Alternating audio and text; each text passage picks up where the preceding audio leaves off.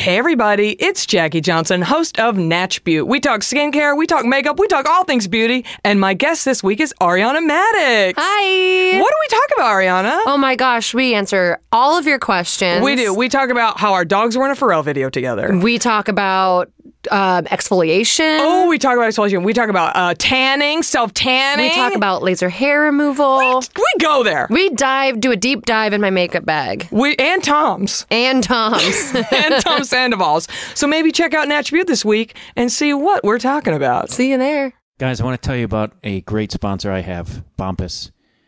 They're premium high performance athletic socks, and they're so comfortable you're never going to want to take them off.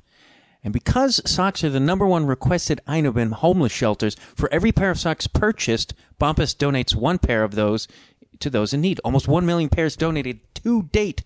15% off the first purchase of four or more socks. Plus free shipping. So go to getbombas.com slash feral and buy some comfortable socks.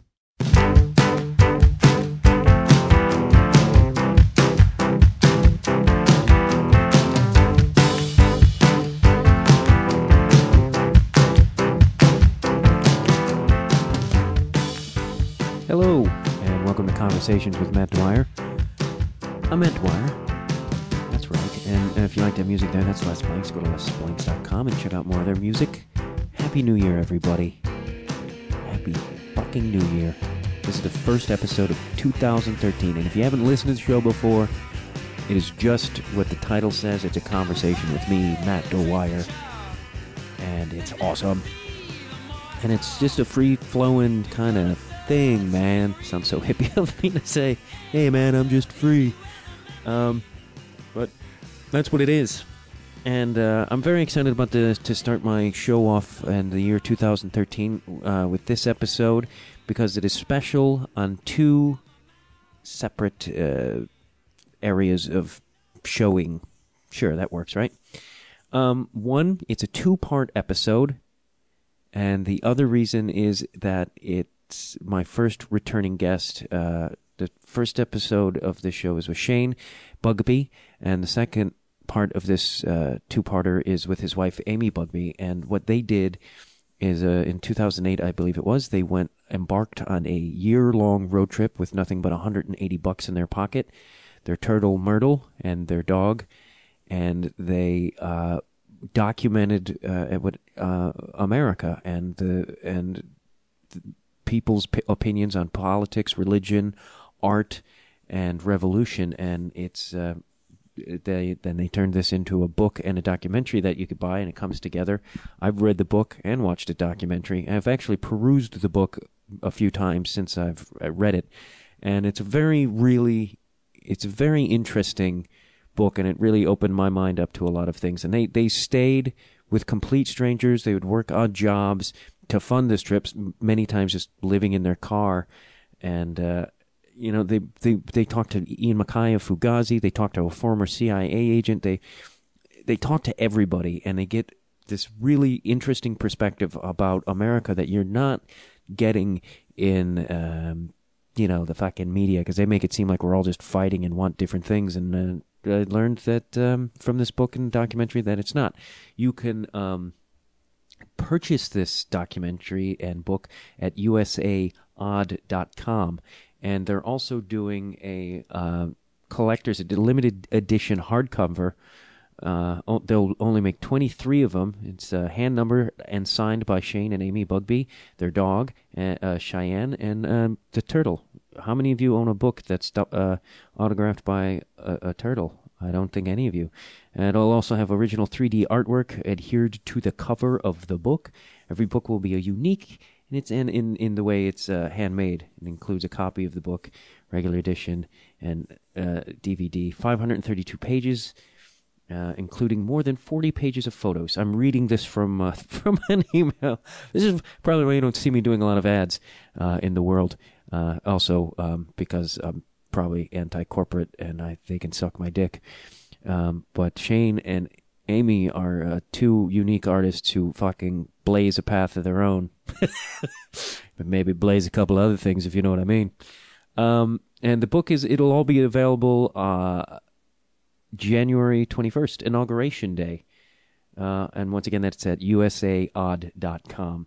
Uh, so please, uh, this first episode is with Shane, and we talk about uh, this this journey and what led up to it. It's a very unique story, and then in a week from now, uh, we'll talk to Amy, and we'll get her take on the trip and the happenings. And they're both really great episodes. They're both very fascinating, awesome people. So let's get on to this fucking conversation with Shane Bugbee.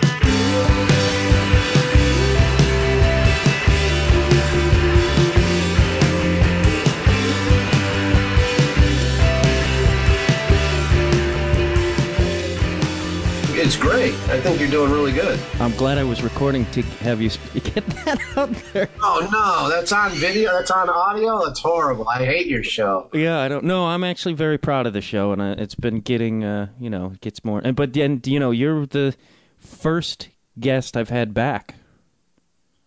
Yeah, well, I was the first guest, so It, yeah, it makes it. You know, our our our bonding of our terrible lives. Uh, you know, I we that makes it easy. Because yeah. Um, like we said in the first uh, show, we were school shooters before it was cool to be school shooters. which and uh, I we I uh which you actually comes up a lot in your book the school shooters and when you said and let tell my fine listeners what your book and documentary is real quick so they so then we can talk about school shooting Yeah, it's hard to explain the book um, for me, but it's a, I I guess, a road trip. It's like three books actually. It was a thousand pages originally, and it was um yeah. Let me cover this up. I got to see you still. Okay. because we could so people know we can we're looking at each other on computer screens this is you're one of the first people i've looked at on a computer screen that i wasn't masturbating Oh God! See, this is what's making it hard for me to look at Matt right now. That's right. When we were younger, we used to jerk off together. No, I'm joking. I'm only half joking. But your book is this sort of uh, you you and the missus went on a year long road trip to document uh, sort Yeah. of the political and sort of the tone of America, which is pretty astounding. Yeah, I, I, you know, it's hard for me to talk about it and uh, tell people what it is because I wonder what it is to you. You read it. I'm surprised you made it through. Actually, Uh, uh, you know, I, I read a lot, and that was a lot to read, but it was. Uh, it, it's really enthralling, and I, that's an interesting thing because I guess it could mean a lot of different things to different people. And there was a lot, some things in individuals, and you talk to everybody. Like you don't kind of miss, you don't miss a pocket of American people. I mean, you talk to Satanists, you talk to pig farmers, you talk to uh, born again Christians. There sometimes there was people you talked to. I, I I was impressed that you remained open minded and accepting the whole time because, or it, it was that just on the page.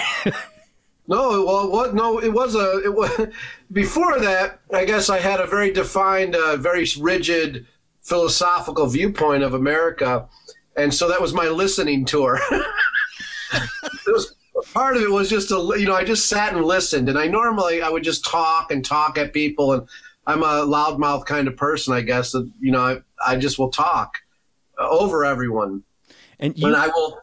I will not consider what you have to say at all. I'm like, you're wrong, but I listened, and and so that's part of it. That's that, that was that was part of it. Yeah, it was like a listening tour. The Halliburton barbecue was one of those. I don't know if you read that part of the book. You say so. We went to a Halliburton barbecue, like That's the good. fucking Halliburton. the bomb. What did they make bomb? They they're it's them and Lockheed Martin. They're like the uh-huh. evil evilest, some of the evilest people on earth. Right, Dick Cheney ran Halliburton. Right, so we uh, head into a barbecue blindly, like we're going to hang out with the gumbo champ of the world, and he's like, "Come on, I'm going to take you to this barbecue. I'm the ringer. I'm the winner. I'll win this thing. They they hired me to win." And as we're driving there, he tells us it's the Halliburton barbecue. How did that make you feel? Uh, I felt like shitting my pants because because of who we are and what we are. I feel like they, they well because they'll just kill you. Like it's not like going to a Hell's Angels party where they got to think about the repercussions of killing us. Like, hey, we might get caught. Halliburton, they don't get they they are the they are the people who catch. they don't get caught. They're the catchers. Like they're gonna fuck you up if they want and get away with it, and you'll just be lost. So that's how I felt. I I got very paranoid and shaky, and um, I wondered if we'd even make it out of there. So that was a you talk about um, that was hard to keep my tongue at the Halliburton barbecue as well. You know, just Yeah, that's. I. I mean, I. I would have a hard time. What and what? But what spurned this whole road trip? It was you guys originally. You and your wife got kicked out of. Uh, is it Ely, Minnesota? Is that what really sort of inspired this? Yeah, I guess I guess you could say that. That's uh, one way of putting it. That inspired. well, there's a lot of there's not any one answer to one of the uh, one of these questions because the thing was so intense for me. I'd like to say, oh, it was just like we, yeah, we got run out of a uh, a small town for being a, having atheistic belief, being friends with Anton LaVey, and and his whole trip is you know the satanic trip. He made me a priest, and I just took that as like a, a heavy metal award. Like oh, I'm a metalhead, and that's like the great the, the you know that's the um, gold medal of uh, metalheads is to be be uh, blessed by Anton LaVey. So it was cool to me. And that it was just cool, like in that respect. And I also saw it as a political and artistic mu- uh, movement, something to make atheism uh, a point of conversation and so I was I was happy to be a part of that, and I was starting to grow out of it, and lived in Ely, Minnesota, and and was making a soda pop, and um, yeah, we got run out of town. They used that as the reason. It's interesting because you don't. I guess most people you don't think that people get run out of towns anymore. It sounds like such a 1800s type of thing. Yeah, and people laugh about it sometimes when they're like, "So how does one get run out of town?" And um, uh, as my wife would describe it, it was like a, a rape, a rape situation, but over and over again for months on end. And it was really hard to see it go from a joke, like we'd walk into a grocery store and they would shut up, like an entire fucking grocery store gets pin, drop a pin uh, silent. You know, it's absolutely silent. And that was fun for a couple of weeks. But as months went on, you know, we were friends with these people, that whole community. We, over two years, we became great friends with them. And so it was really hard for me, a person who had never thought he would be accepted into any kind of society. I live on the outskirts, underground art, and I'm quite happy with that existence. So making soda pop for their children, I we they they hi Shane, the kids are coming up, hey, the soda guy. So it was very strange, and I I really liked. I started to like it. I fell for it, and I thought, oh, maybe we can find a place here and and then the whole fucking town turned and it wasn't just the the the racists or the assholes there but it was like the artists and the intellectuals were afraid to talk to us because if they were seen with us they'd be shunned and it was a real it was a real trip where it really it's one of those traumas that affects your mind in a way like I'm still affected by it. I still twitch over it. I guess in a way like I'm afraid to express myself locally. I have uh, I have uh, trauma because of it, and I, I don't like to admit that fear or weakness, but I have a fear because of that, and it's, it's been hard for me.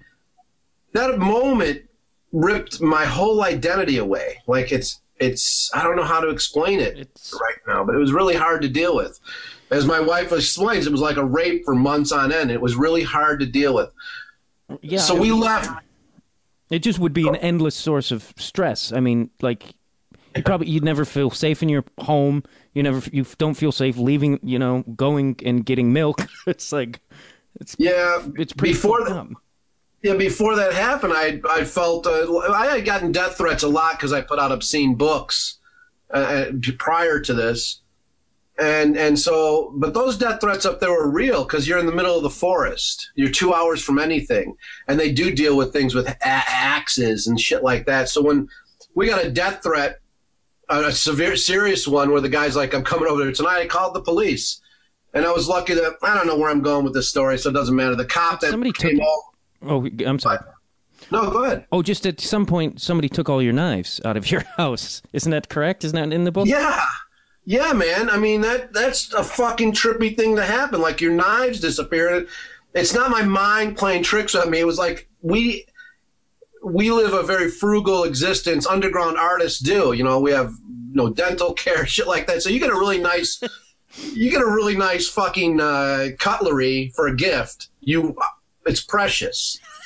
So I have these knives stuck to the wall and the magnets. It's like one of the things I own, and I really enjoy. Like, wow, I never knew a sharp knife in a kitchen mattered, but it does. It does. I only got sharp knives like a couple years ago, and I was like, I was so not used to them.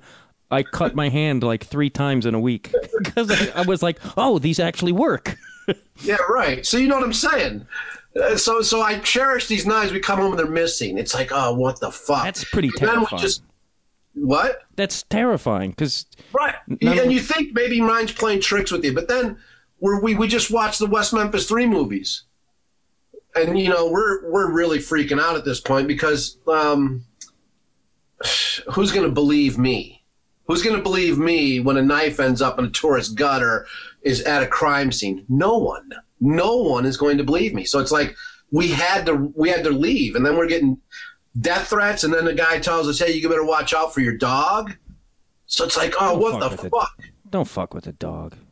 Yeah, well, at that point, Matt, I started to go into school shooter mode and think about being violent or, or seriously thought about blowing some shit up and, and making a statement like that. Like, it was a, a hard thing to deal with for me. And It also drums up a lot of other shit like that. You start drumming up whether you're conscious of it or not. You know, your bullshit from your past, and yeah, I mean, like we talked about before, it's like we both were outcasts and uh, things didn't go too easily for us. And it's like anytime I've had anything traumatic happen, it's just like I, the uh, levels of emotion that come up. It's it's pretty uh, overwhelming. That's it, man. It was just the bullying again. Like, I'm being bullied as a fucking adult. And it's like, what the? And, and for making soda pop and for paying my bills. I didn't do a fucking thing. How Dare you? And Yeah. and, And it- oh, well, when No, you go ahead. when you set out to do this to to for this road trip and stuff, you were kind of intending it to be sort of a damning of America, right? You kind of wanted to make everyone.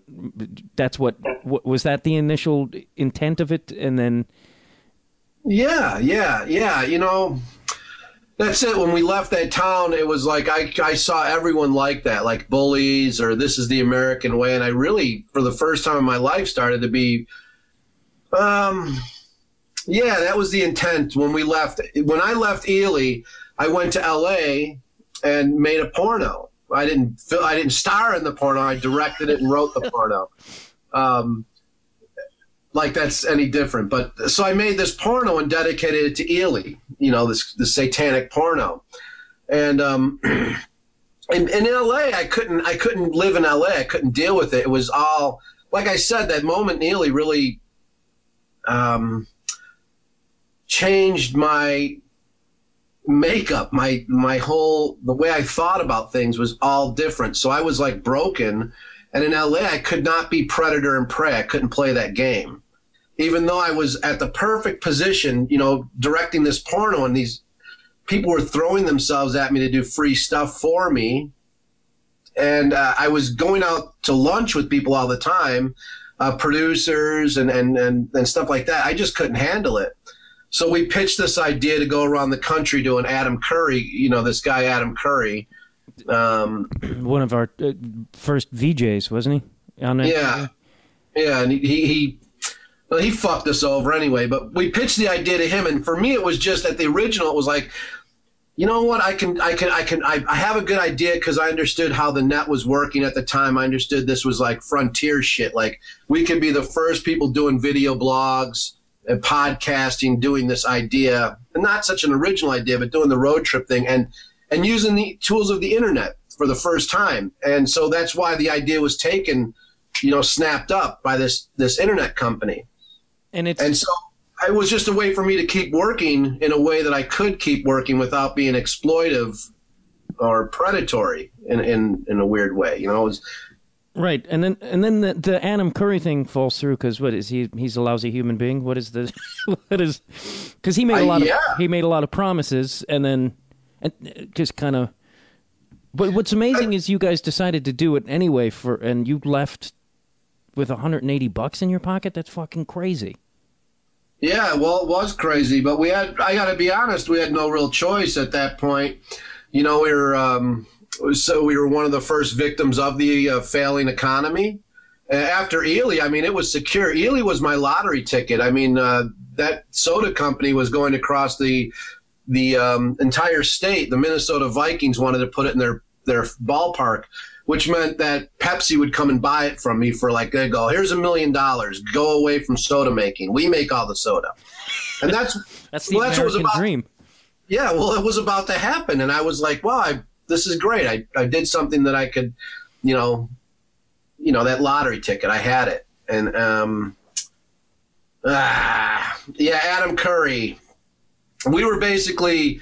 Um, we spent all of our savings working on this idea that he agreed to, and then right before we left, he fucked us over. So the choice was um, live in my mom's basement, suicide, or hit the road. You know, it's like, you know, and I'm not. I hate my parents, so it's like uh, suicide was an option. I just couldn't. I don't. I guess I just couldn't bring myself to do that. So we left on the road trip.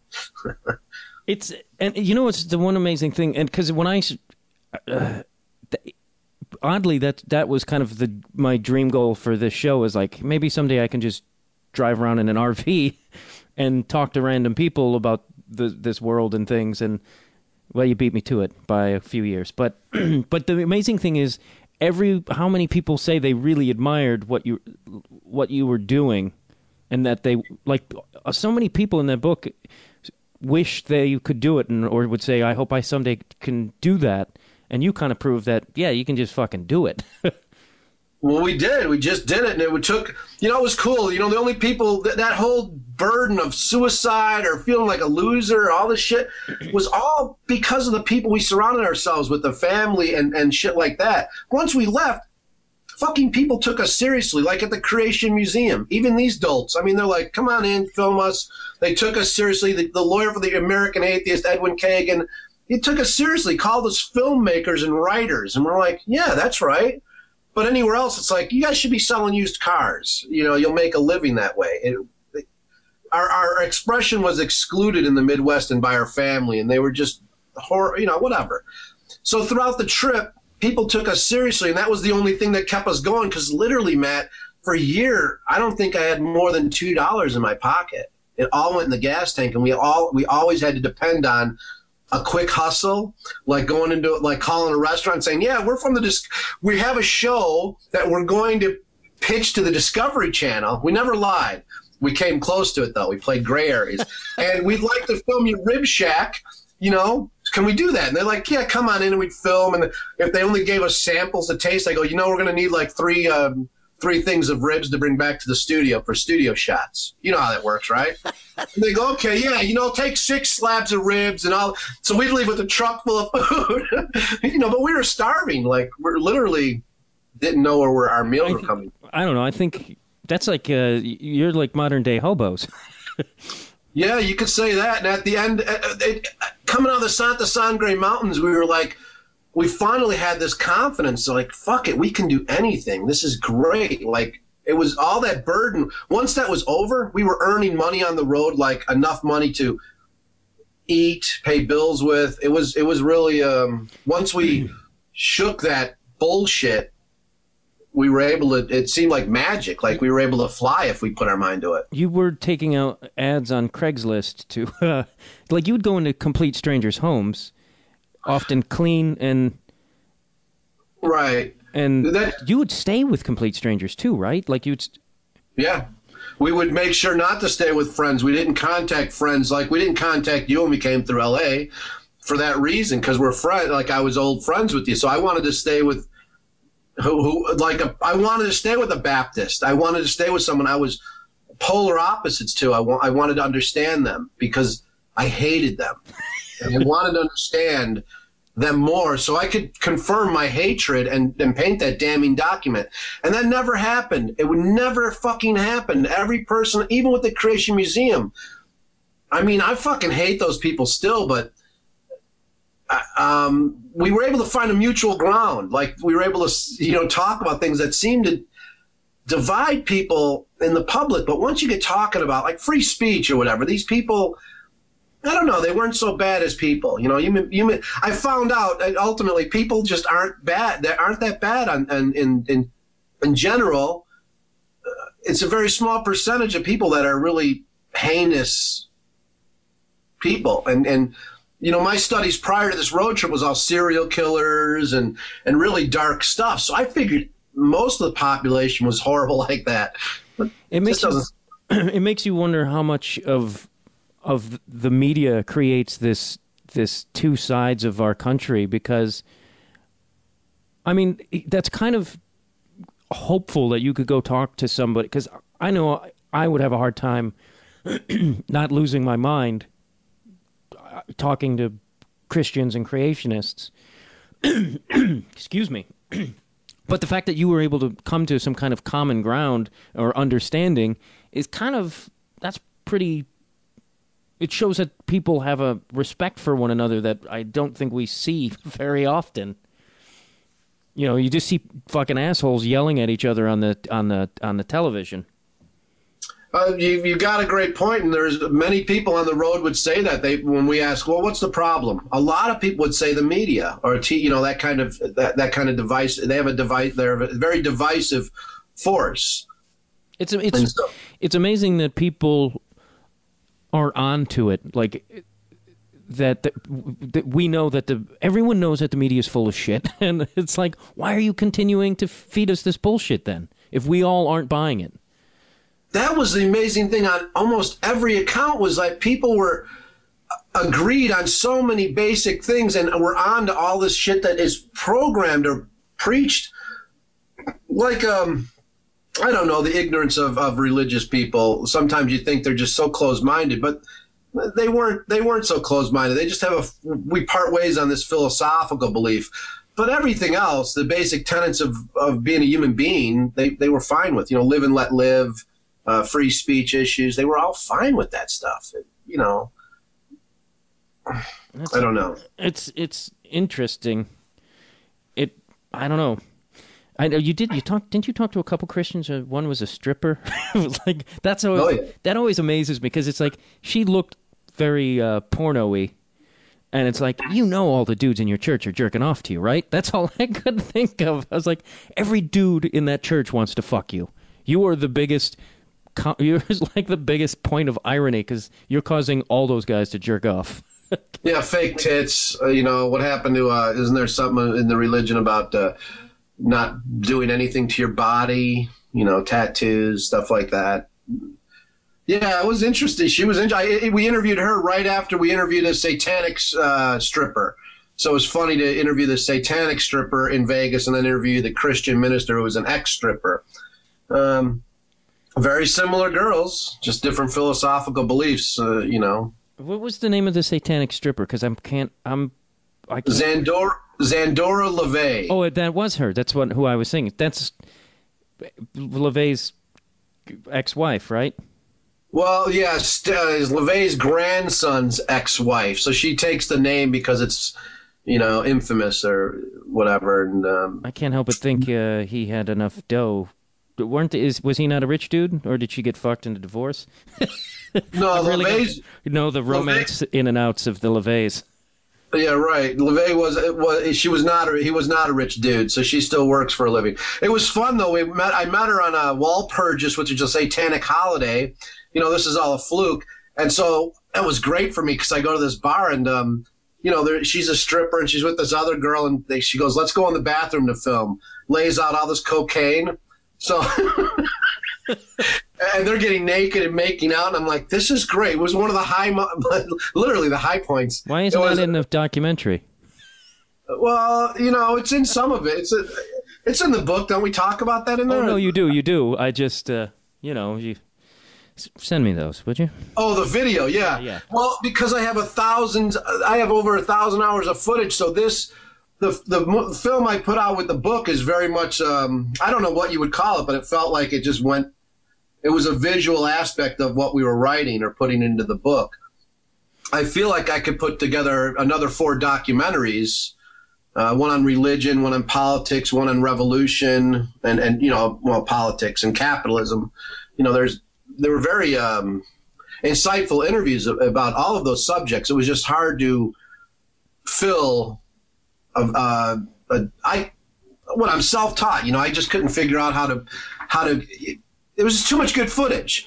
Yeah, that's. I mean, you. I couldn't imagine how you would have to f- fucking weed through thousands of like all those footage. it was like and pick what it must have been. In, it must have been maddening.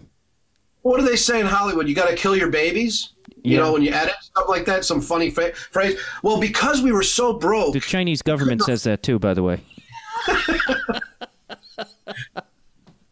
we couldn't afford hard drives. We couldn't afford the storage space. So when I'd film someone, we'd stay with them for three days, and I I keep going over these subjects with them, and I'd wait until we were heated, till they trusted me, till they didn't, till they were ignoring the camera, and then I would turn the camera on and shoot.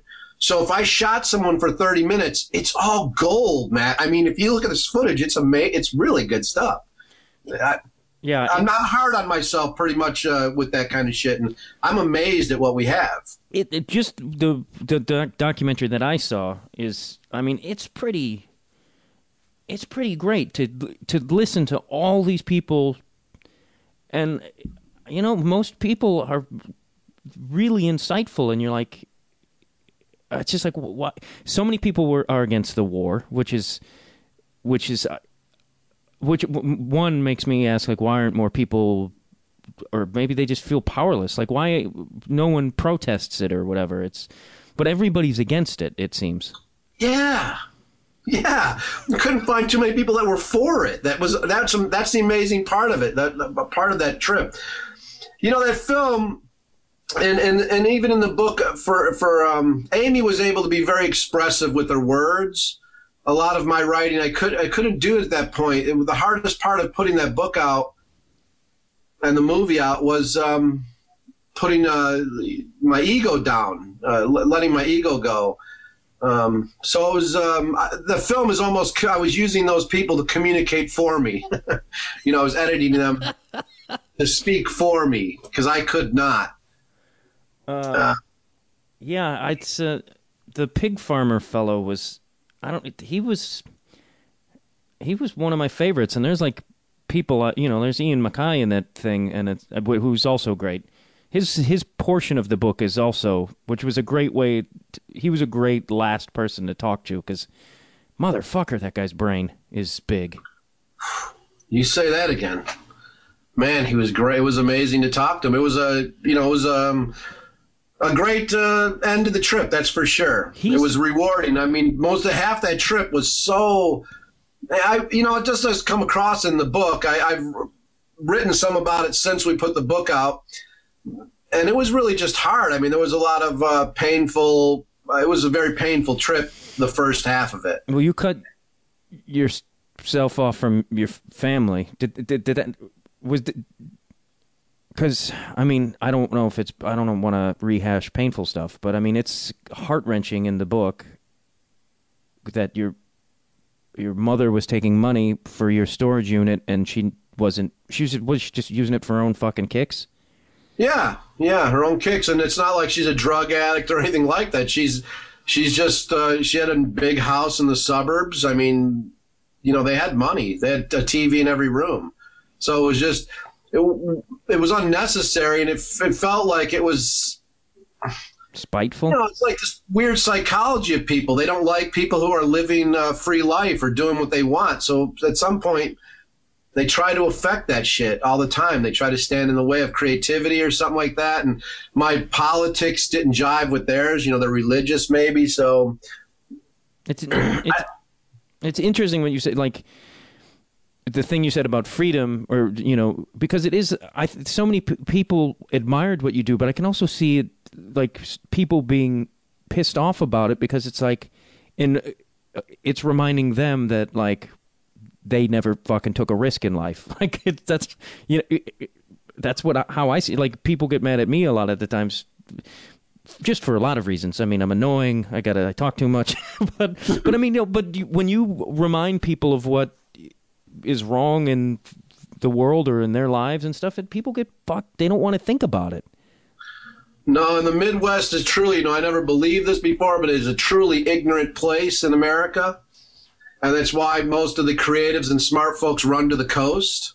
And that's just part of it. And I believe that this was part of that, you know, it's part of that Midwestern ignorance. Work, don't ask questions, you know, follow. You know, I don't get it. I really didn't understand why my mother would do that stuff. And I really don't understand why she couldn't uh, be a civil person and just say I was wrong and I'm sorry because that's really all I was looking for. Honestly, sometimes I think that story comes across as, "Hey, uh, you know, I'm a little bratty kid. I lost my shit, uh, so fuck you." But but here here's the thing: if I were given the choice. You, you, uh, uh your mother's going to be killed, or you light all your shit on fire. I'd light all my shit on fire. And guess what? If I were given the choice, a stranger's going to be killed, or you light all your shit on fire. I'd light all my shit on fire for someone I don't fucking know.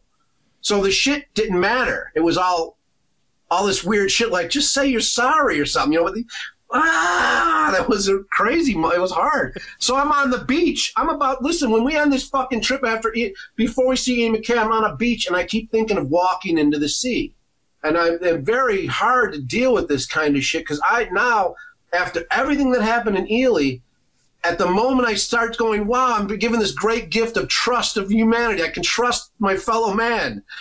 That's when she does it. Like it was the day that we left the Santa Sangre Mountains, and me and Amy were like screaming, "We can't believe we've done this. We're the, you know, this is the greatest moment of our lives. We are free. We can do anything we want." And it's that next day we get that news, and so it's like it almost ruined our marriage. You know, it was hard to come off of that. And so I'm on a beach for three years basically having to bury my mother or something. Like I had to make these. Th- I made this like little, um, well, like almost a tombstone or something, and threw it in the raw water. You know, I had to do all this real weird ritualistic stuff to try to mourn that and and ultimately forgive them for you know being idiots. That's, I mean, in general, that trip must have been trying on your relationship, I would imagine, right? I mean, you're living in a car for a year, at sleeping in it at times, many times. I think it must have been maddening. Yeah, well, it was. It was uh, like I said, we were the first victims of the economic downturn, and and that coupled with the stuff that happened in Ely and how I could not no longer function like I was. Um, it was we were homeless, and I hate to admit that. Like during the trip, I would tell Amy, you know, some of their diary entries she's I was like, do not posting it on the internet. We're not gonna you know, we're out there, we're filmmakers, we're not fucking homeless. We're doing this as an art project. But uh, you know, to be honest, at this point, I can be honest about it. We were. We had no other options. We were fucking broke, and it was desperate. And it was it was um, brought me to tears a lot of times when I could go to a bathroom and cry. You know, it was hard to deal with because you have your wife is. You know, I wanted to walk away, just let her go so she could go have a nice life you know, because I felt like I was holding her back. So yeah, that shit, that it's not, it wasn't easy. But it was a bonding experience too. I feel like we're iron now more, you know, granite in our relationship. You know, you go through that hard time, you know. Yeah, you you said there's something interesting in the book too, where you, where you're saying like you the the love you were looking for your whole life or wanted to give, and you found that in each other on that trip, and you felt like an idiot for taking 13 years to realize that. Yeah, I do. I feel like an idiot for that, especially because of the philosophical places we come from. We come from a, like, you know, I'm, I'm hanging out with Anton LaVey and saying shit like, uh, you know, people should be free to act the way they want to, you know, to engage, to be lustful, to, you know, experience life to the fullest. And yet I have all these issues where I'm, I'm, I have no trust in my, you know, I have all these, issues behind the curtain. You know what I'm saying? Like, um, I, I wasn't being as uh, I wasn't going for what I wanted. You know, I was playing the game, playing some sort of game for other people. I wasn't being sincere or genuine, and uh, you know that's hard to realize sometimes. But I mean, I don't know. It's pretty great that you. I mean, you, you said you feel like I'm paraphrasing, but like you felt like a dick for taking so long to realize that. But it's like think of how many people never realize that. I mean, right? I mean, that's it's, true. It's a pretty most people. it's a it's a and it was a very. I mean, it was powerful to me because it's like, yeah, you know, to to. I I, I think we I, I don't know I think I feel like our culture has gotten really shitty about uh, relationships, or maybe it's Los Angeles, but people are always like, "Hey, what's that? Oh, well, hey, maybe I'll get that over there."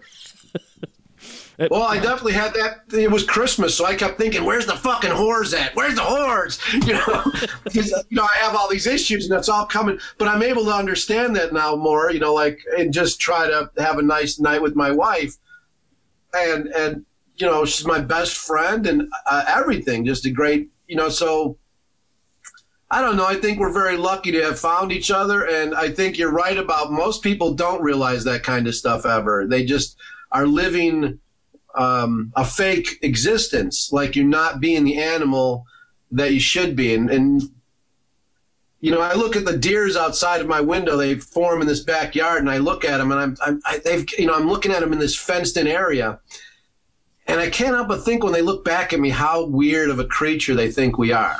Like, look at you in that birdhouse. Like, we're like a bird in a birdhouse or some shit. Like, we're like this ape looking out the window at them, and they're like, "You're in a fucking house. You're not out here." where the real deal's going on. You're sheltered. You know, I don't know. I don't know where I'm going with this, Matt. Sorry. Uh, I thought it was really uh, ins- inspiring there. Was there any like places that you ever like? It seemed like you guys were really happy in New Orleans, like where you were just like, ah, fuck it, let's just stay. Or you that Yeah. was not an it. Oh yeah, you, like you was. Did you almost just want to stay in New Orleans? Oh yeah, fucking New Orleans. Are you kidding me? People there are great. They like on the road. Like I said, we're starving. New Orleans. We left twenty pounds heavier. They fed you. They drink you. They take care of it. They're into creativity. They really want oh, all your film. You want to make films. You want to be writer. They're into it. They're artists. You know, they're. It's an art driven culture there. It's a very. It's very cultured. Like you know, it, it was. It was amazing. I felt bad being there though, because all the shit I would speak before that. I remember when Katrina happened, I said they should just build a fucking wall around the place and call it a prison. And going there and, and experiencing culture and hearing their stories that, well, again, the media did not report. They, they reported them as savages. And you go there and people like, the, that's what they kept saying. The media reported us like fucking savages. Man, we weren't nothing like that. We were tying our neighbors to poles so they wouldn't float away. That's what was really going on here. We were, you know, and it was like, and to see that they're all about art and culture and they have this old this old artistic you know creative culture there i go no wonder they they've been projected to me from every book any history class from the news as a horrible society even though they're probably one of the most evolved societies we have in the united states Yeah, know? there's. I I because I was reading something else recently about New Orleans. That's why I'm confused if it was in that book or your book. But where the, someone was saying it's one of the few places in America where that you're aware that you're gonna die, so you fucking make the so you you. I think it's somebody in your book. So you live it up and you enjoy life and you eat. It was uh, the woman, the older woman, I believe, said that. yeah Yeah, pat, Pat Jolly maybe yeah yeah. It was Pat Jolly. She and they were they, they were great people there. They they you know you could be anything down there. They don't give a fuck. They don't judge you on what you say you are. You can be a Christian, a Satanist. They just look at you and go, okay, what's that? they don't give a fuck. They they have a strut, and everyone there has a strut. Like they have their own walk. They have their own style. No, they're not trying. They just have it. Like it's they were. It was born. Like they when they were born, they were able to grow up as they were, as they wanted to be. Not you know, beaten into some hot topic style or some shit like that. They're just ah, I love New Orleans. Loved it. Yeah, I've never been. I, I, I and I, unlike you, I'm a lover of uh, jazz music. So I really, and I love that fuck the food down there. I and uh, I, I really fucking hate that I've never been. So you said, unlike me, you think I hate jazz, right? Well, I don't think you hate jazz, but you you said in the book that you don't you you saw jazz for the first time that you enjoyed seeing That's right. in New Orleans. Did that change your mind about jazz?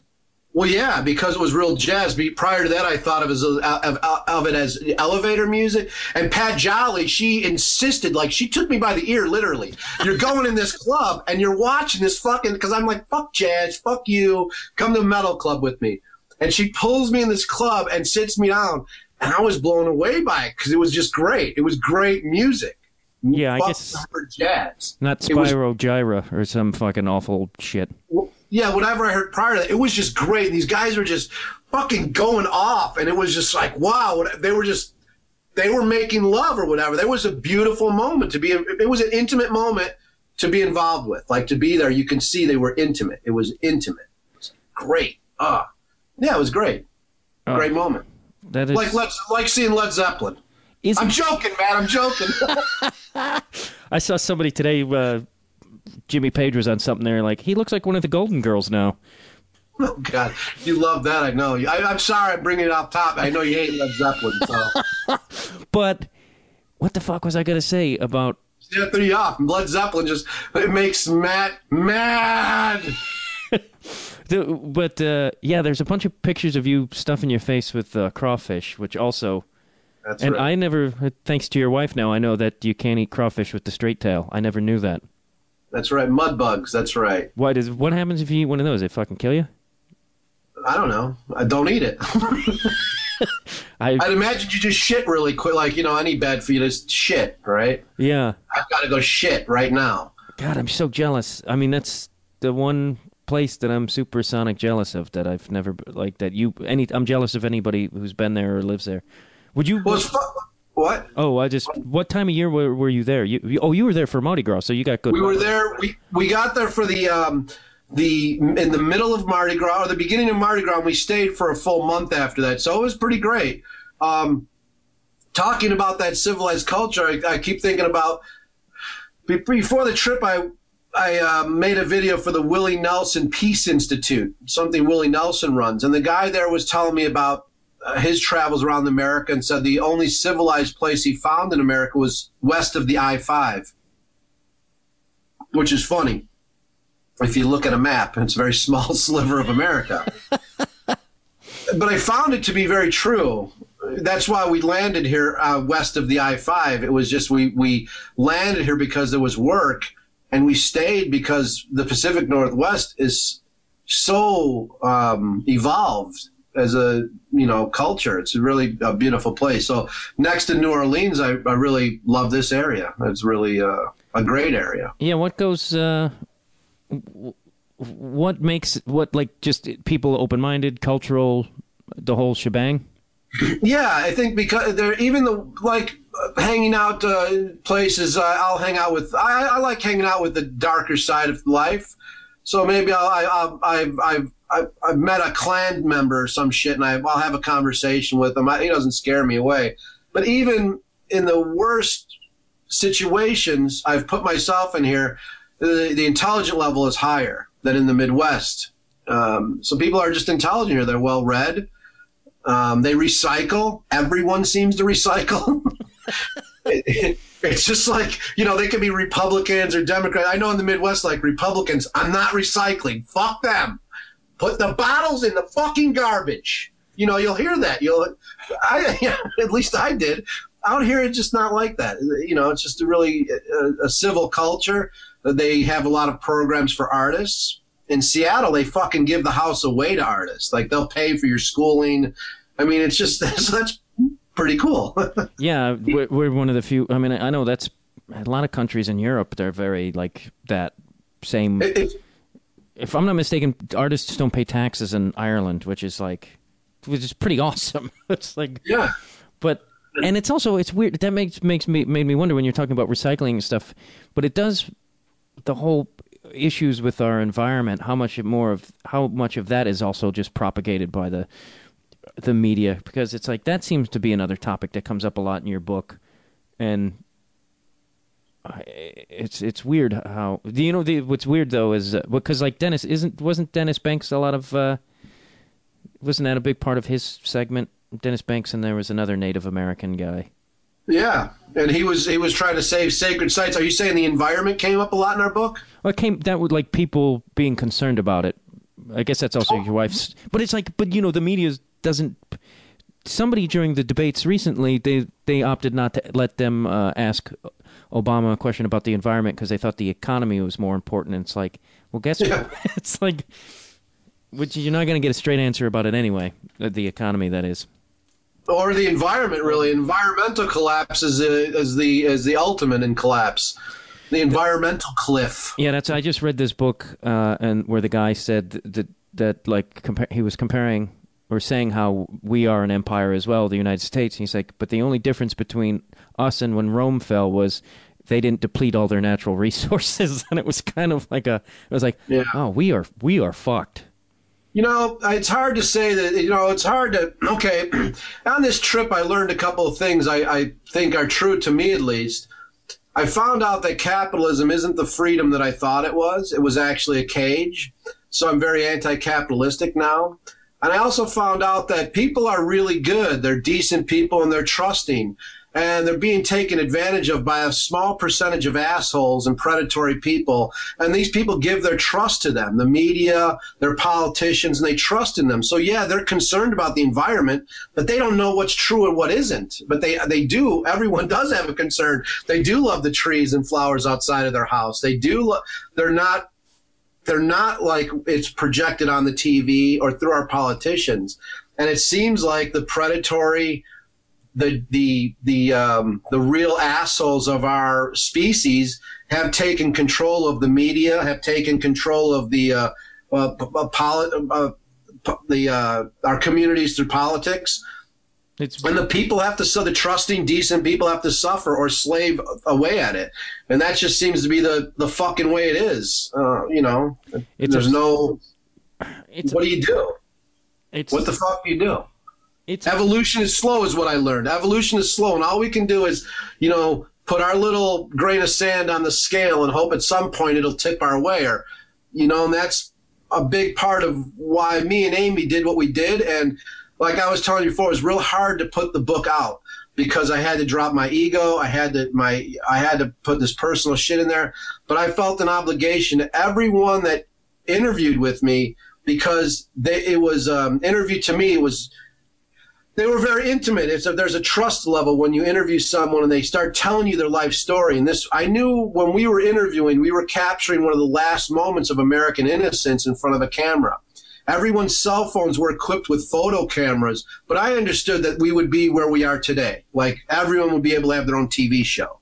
They'd be able to film on their smartphone and do their own thing. And I, I saw that you, and I knew their face would change, their video face. They'd start posing for the camera and understanding, shit, if I say that stuff, it's going to be on YouTube for life. So there'd be a lot more people uh, being quiet, not saying what was on their mind.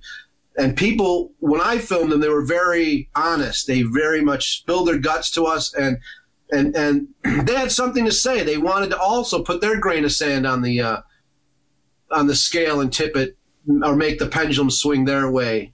Um, and so that was a big reason why we finished the book as well, is to just uh, out of obligation to those people, you know, You- obligation. Yeah, you say that how important it is that people get out there and document things too, which I thought is interesting.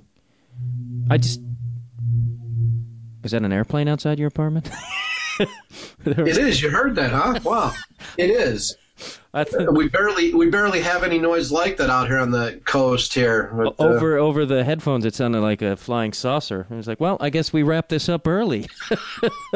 the aliens are invading. I was, I was but um, uh, oh yeah, but it is important. Like it is we to be oral historians, so to speak, which is you know like what you did and, and capture the different views of people is an important thing to be doing. Uh, be, as you say, because it's not being done in, in the media, and somebody's got to fucking get this down right. it's like, yeah, I think if people can shake the lessons they've learned from the media, so when they do podcasts, they don't do a Howard Stern podcast, which is what I hear. Like every ten podcasts, you'll get one decent one, and everyone else is like doing whatever they've heard like the you know like the Howard Stern thing or something like that. They just regurgitate that, and it's the same with video journalists. They're doing what they've seen on TV rather than just trying to get their own personal perception out there. You know, we all have these different perceptions of things, and I think that's important to try to get out there so we could try to understand each other. I think a lack of understanding each other, that divide is great, and it was amazing to be able to understand people in a real honest way you know like just understand them without my own philosophical beliefs coming into play Did, was there anybody you were just like, I want to murder this motherfucker? it well What? I know some people got annoyed with you. The uh, horse whisperer gets pissed off at you. Oh, you want to talk about murder? Yeah, that would be one when someone steals your pay. Yeah, that was pretty. He's and he was just doing it because he thought you were like a commie, right? he was Well, I guess he's dick. right. He, he knew better than me. I guess he's right. I guess I, I'm also, I'm, I, I'm not a communist, but I definitely can see merits to their system as well as socialism and as well as fascism. So I have a combined polit, politi- political view. Um, but he saw it as one thing. He saw it as me being like socialistic or I didn't even understand it at the time. But he was, he was an ex-teacher telling me what I was. And I was like, well, this isn't about me. I'm just trying to get you. He didn't trust me. There was no intimacy in our interview. You know, he had a very uh, a lack of trust. So I didn't want to kill him until he stole money from me. You know, that was, uh, and we're on the road, and it was like, you know, what a dick. Ah. Yeah. But that was a big that was a big moment for me too because I um I had his wife his girlfriend's iPod on accident. You know, we packed it purely an accident, and I find it, and I'm like with Amy, and I'm like, oh, this is great, my moment of revenge. You know what? This is has her dead sister's last song on there. I'm gonna pitch this out the fucking car, smash it. You know, just to be really mean spirited. And you know, I just couldn't do it, and I didn't do it. And then later on in the trip, um, you know, when I was eight, when I had five or six dollars in my pocket, I mailed it back to her. Out of the last five dollars I had in my pocket, I mailed the, the iPod back to her. And that would have been my pay. Like, it was a two hundred dollar iPod. He ripped me off of about two hundred fifty bucks. I felt justified in fucking it up and hurting them, and I couldn't. So it was a big change for me because prior to that, I would have fucking stabbed it and, you know, uh, sent it back to a shit caked all over it or some shit. Just, just, ah. So, you know, anyone I really hated, uh, that would be about the only, okay, that moment and when we got to um, Washington, we painted some ladies inside of her house and we were supposed to be able to stay there for two weeks. And the minute I was done painting, she goes, you got to leave. I was like, what the fuck? So cool, that was a little, that was a little rude. You- and the worst part, what? Oh, I was just going to ask a qu- question. No, no big. What? Oh, it, Now- well, I thought you were done with your point, but you can. I am. I'm just rambling at this point. Well- the coffee's taking a hold. I was curious because the because you know you it seems like this trip has changed you a lot, but I was wondering just how much of it might also be like we're not uh, fucking cocky twenty year olds anymore. Where it's it's like like I've noticed. I'm 44 now, and I just my I, a lot of I just like part of it's like oh fuck I don't got time for this shit. it's like, but you or, or and there's also wisdom as well. I'm not uh, That's the only thing that's been added to me. It hasn't really changed me. People that talk to me know that it hasn't changed me. It's just given me a better view. I have a a wider view of things now. I have more information. Um, but my trauma in Ely changed me the most. It, it was a brutality that I is still uh, is hard to talk about, and um, that was a hard moment for me. And and my parent, you know, my mom betrayed all that kind of weird shit from my childhood. All that is. Um, come home to roost or whatever. So I've had to really deal with that shit recently. Where before I just ignored it, you know, and yeah I was I mean getting upset stomach talking about it. Yeah, No. I uh, I can relate. I, Yeah, I've read some things where like they talk about like you know you can only experience so many traumas.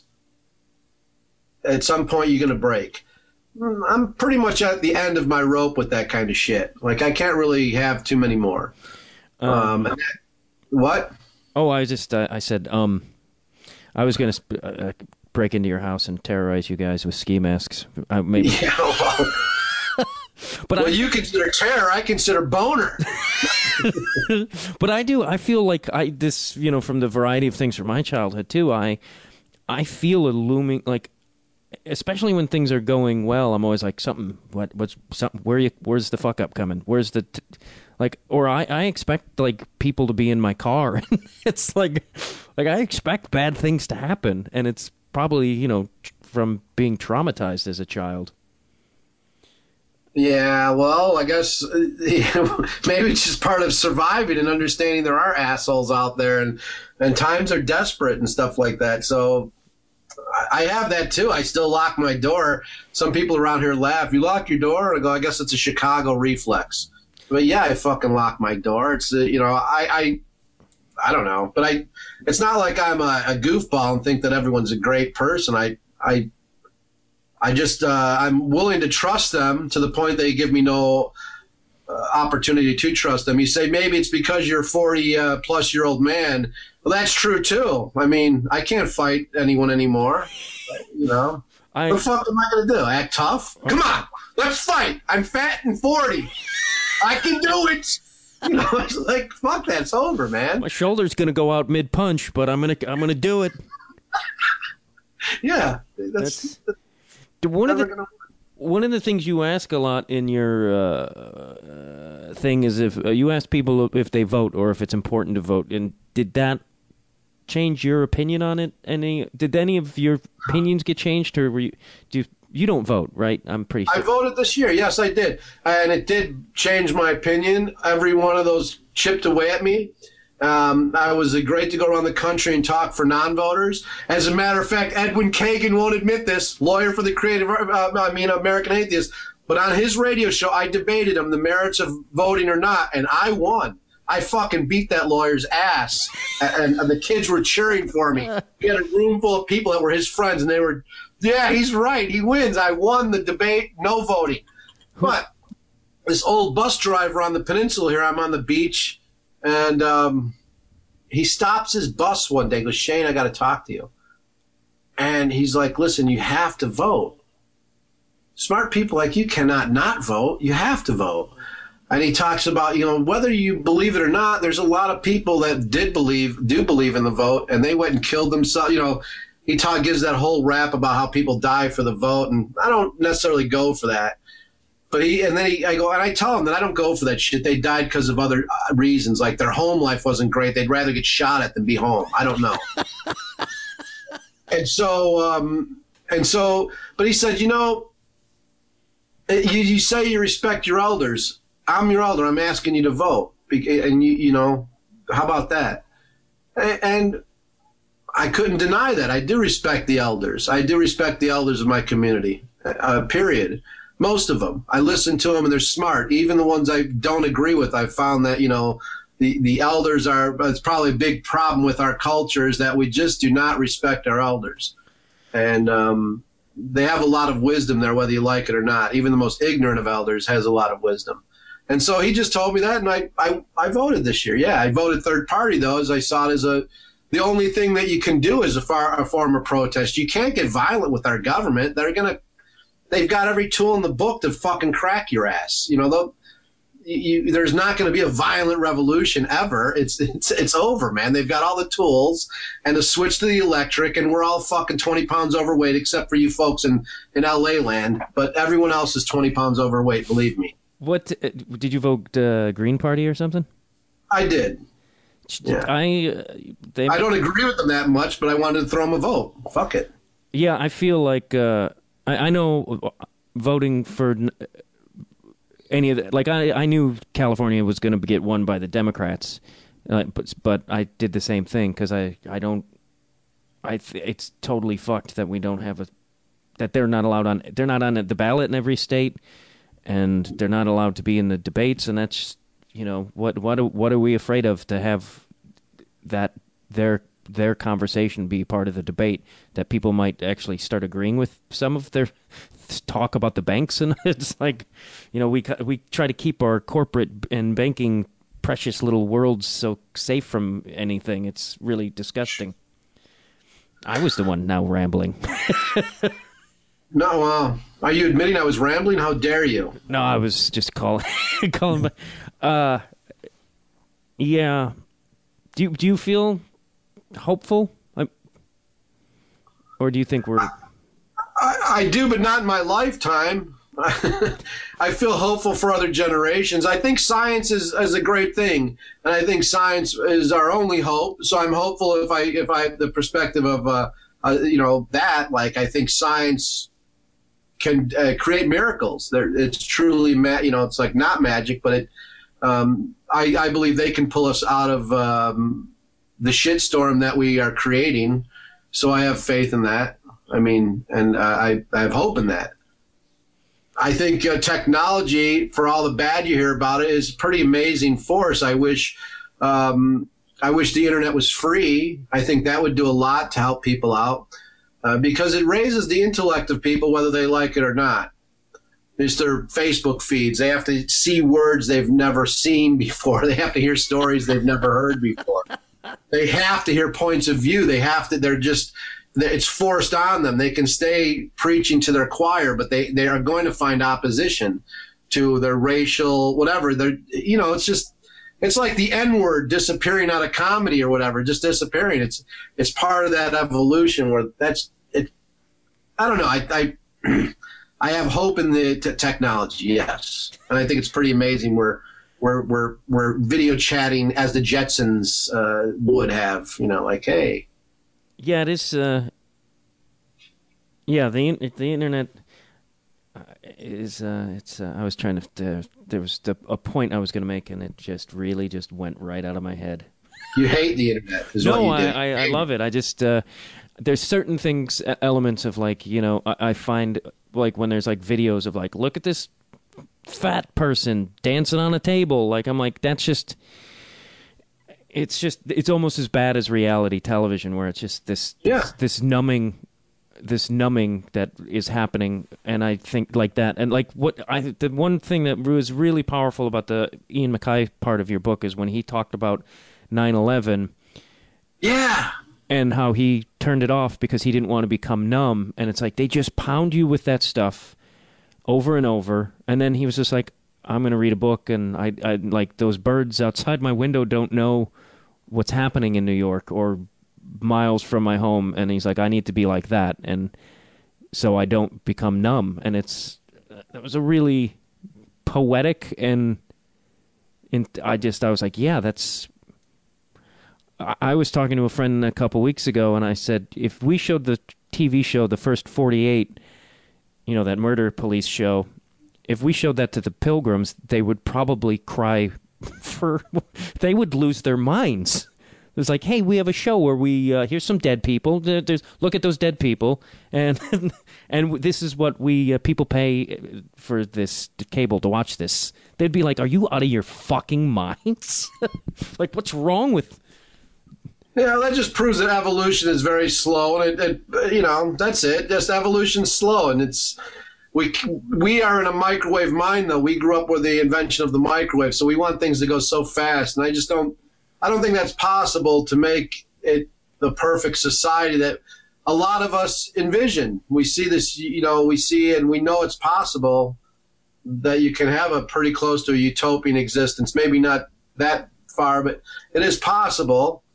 And I think that's just a, a something in the future, something for a thousand years from now, maybe. And it seems like a long time as far as our lives go, but that's a short time as far as the Earth goes. So, you know, I I, I do see hope. I, I see the glass is half full all the time. Usually, I, you know, uh, contrary to or, or, in opposition to what I've gone through or what I've, I've you know, yeah, what I've gone through. There. I don't know. Well, uh, can you? Because uh, we are we're at our at our time limit. I hope that's acceptable to you. but uh, stay on after you plug stuff uh, when I stop recording. But I just where can they get this book? And all. Well, man, I got a question. Did you did you you read the book and did you like it or honestly, like I'm looking at you now. I get to look at you. how many times how many times did I email you while I was reading the book and and praise praise your work? Well, that's fine. You're you're talking to me, but that's it's hard to do. As we're friends or whatever, you, it's hard to be honest. So it's like uh, I, maybe it's not hard for you to be honest. Maybe you're just an honest guy. But you live in L.A., so I'm, I'm assuming you survived in L.A. so long. You are full of fucking shit. First of all, I live in Glendale. all right. Well, that's so uh, much different. Uh, and I'm uh, I, I, I'm near my rope's end with this town and that sort. That's why I'm doing this show. Is so I don't have to deal with any. I don't have to deal with my fucking agent or any of that stuff. I just this is all me, and this is the I. This is what I hope my future is in of what we call entertainment. I'd rather just keep doing shit myself, and they can go fuck themselves. That's how I feel. I'm like, uh, you're all. I've been lied to. I've been told things were going to get bought and this and that, or I had this job and I had it so many times that it's just I was just like, fuck off, man. I'll just do my own thing again, which has always been the best choice. And back to your book, I think it's I, not only do I think it's a I, both pieces of work, the documentary and the book. I think it's great. It's really riveting, and I was constantly surprised how much thought, how just different people from different walks of life provoked thought in me that I thought would never. To because the way it's presented too in the book is it's very. You go into talking, uh, like reading uh, as I'm reading it. It goes in. You sort of led into these situations without judgment, and so it's sort of you're along for this ride and you get to enjoy these people's points of view and i mean there wasn't an individual in there that didn't make me think about something. And and it made me i felt like because I, I feel like the way you were like i i close off and i if i label things and ah, those fucking people are idiots you know that that's just me being making a wall to so i'm safe. And it's like i you know it makes me want to not be so judgmental and you know and be more open to people when I talk to them. Because usually if I talk to a born again Christian I'm just like I'll, I'll write you off immediately because I'm like oh you believe in hocus pocus. Have fun. Yeah I get that. But it's I think it's I think it's great and I, I love that it's both you and your wife and you get her diary entries or journal I don't know what she refers it to it as and you get both perspectives, and it's just it seems really important, and the stuff you talk about is very timely and sort of dialogues we need to be having, and it's great to hear from all these different people. It is like a Studs Terkel type, which is it's important and it's honest and it's uh, it's really great. But I, well, someone, so, what? Uh, well, but you know, I live in L.A., so I didn't mean any of that. yeah. Well, thank you, Matt. That's very nice. I was wondering about that. Oh, I, I, some people have asked why we did the book, and, and, and out of there's so many reasons, but I think ultimately, after what happened to Ely, I just we just wanted to explain ourselves or sort of get ourselves, you know, like uh, take the uh, mysticism away from what our politics are about, and and not that we did that with the book, maybe, but uh, that was part of it. Just try to give people a better understanding about people like us better, the book gives you a better understanding of kind of everybody. Is what the great thing is. That's awesome. Why are, now? So why why why are you doing a book or taking a road trip, Matt? I was I was nervous when this would turn on me. Um, I, I've I've been. It's not something that's out of my head. Uh, and I can't say it's money because you proved that but I don't want to clean people's toilets. I'm no, I don't want to clean mine. well, you know what? As Craigslist Joe can prove, you can take our idea, steal it, and and do it for 30 days. Oh, is and, that a cop of your? I've seen that in the Netflix queue. Didn't is he pretty much just stole your concept there? Oh, he did.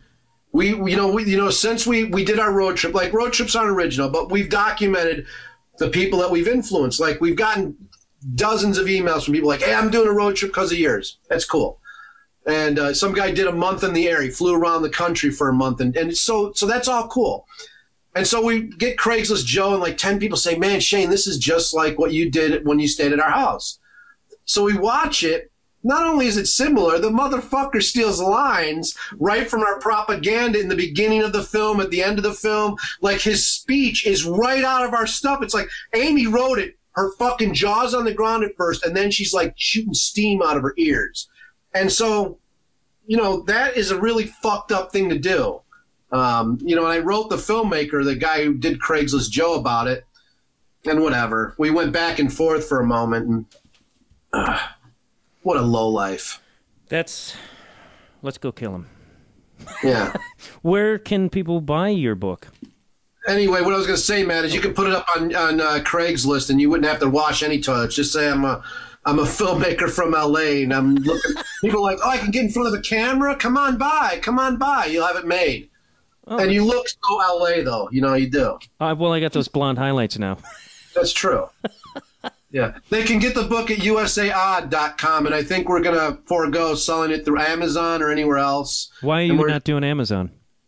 Uh, because they take too much money. Oh, and why the fuck am I going to give people 55? You know, it, for me, why are we going to give 55% of the book to someone when, and that means we have to mark the book up and rip off the end, the end customer, the person who wants to read our book when we don't need middlemen anymore. They can just come to my website and buy it for $30 versus 50. And I, want- I want to make the book as cheap as possible so people can read it you know, I don't want to. It's not about profit to us. It's about getting it out there. And so, you know, I have to. We have to raise the price so high to deal with the bookstore. I say fuck bookstores too. They're outrageous. You know, and they won't. You know, they won't conform. Like Ian MacKaye could do it, where he's like, "Listen, you want to buy my CD? It's eight dollars, and you can make two dollars." But he was a popular person. He could make those rules, I guess. Um, bookstores won't budge on the price. It's fifty five percent markup, and that's that. So it's like fuck you. Fuck you. So USA.org. Yeah. Dot com. Dot com. I knew you were friends with Craigslist Joe. you LA bastards trying to ruin me. I'm gonna end on this note that uh, you're, you're in, on video. I forgot how pretty your eyes are, Shane. They're really just, just really. End on the brown belt, would you? Thank you very much. Uh, that was uh, Conversations with Matt Dwyer. I'm Matt Dwyer. Uh, once again, you can go to usaodd.com and check out this book. Please check it out. It's uh, really great. Buy that book. I'm going to buy one, I think, if I have money. I mean, I have a copy of it, but you know, I want to support. Also, speaking of support, you can go to feralaudio.com and go to my page, and you can donate some money so I can continue uh, uh, giving you these conversations, and maybe also so I can eat. Um, also, uh, if you can't afford to donate some money, go to uh, the Amazon link there and just buy some shit through Amazon, and I get a kickback of that. Furthermore, follow me on Twitter, Matt underscore Dwyer at twitter.com, and uh, go to my Tumblr page, conversations with mattdwyer.tumblr.com, and where I write detailed explanations about uh, the, the, the, the, the show. Thank you very much for listening. Power to the people.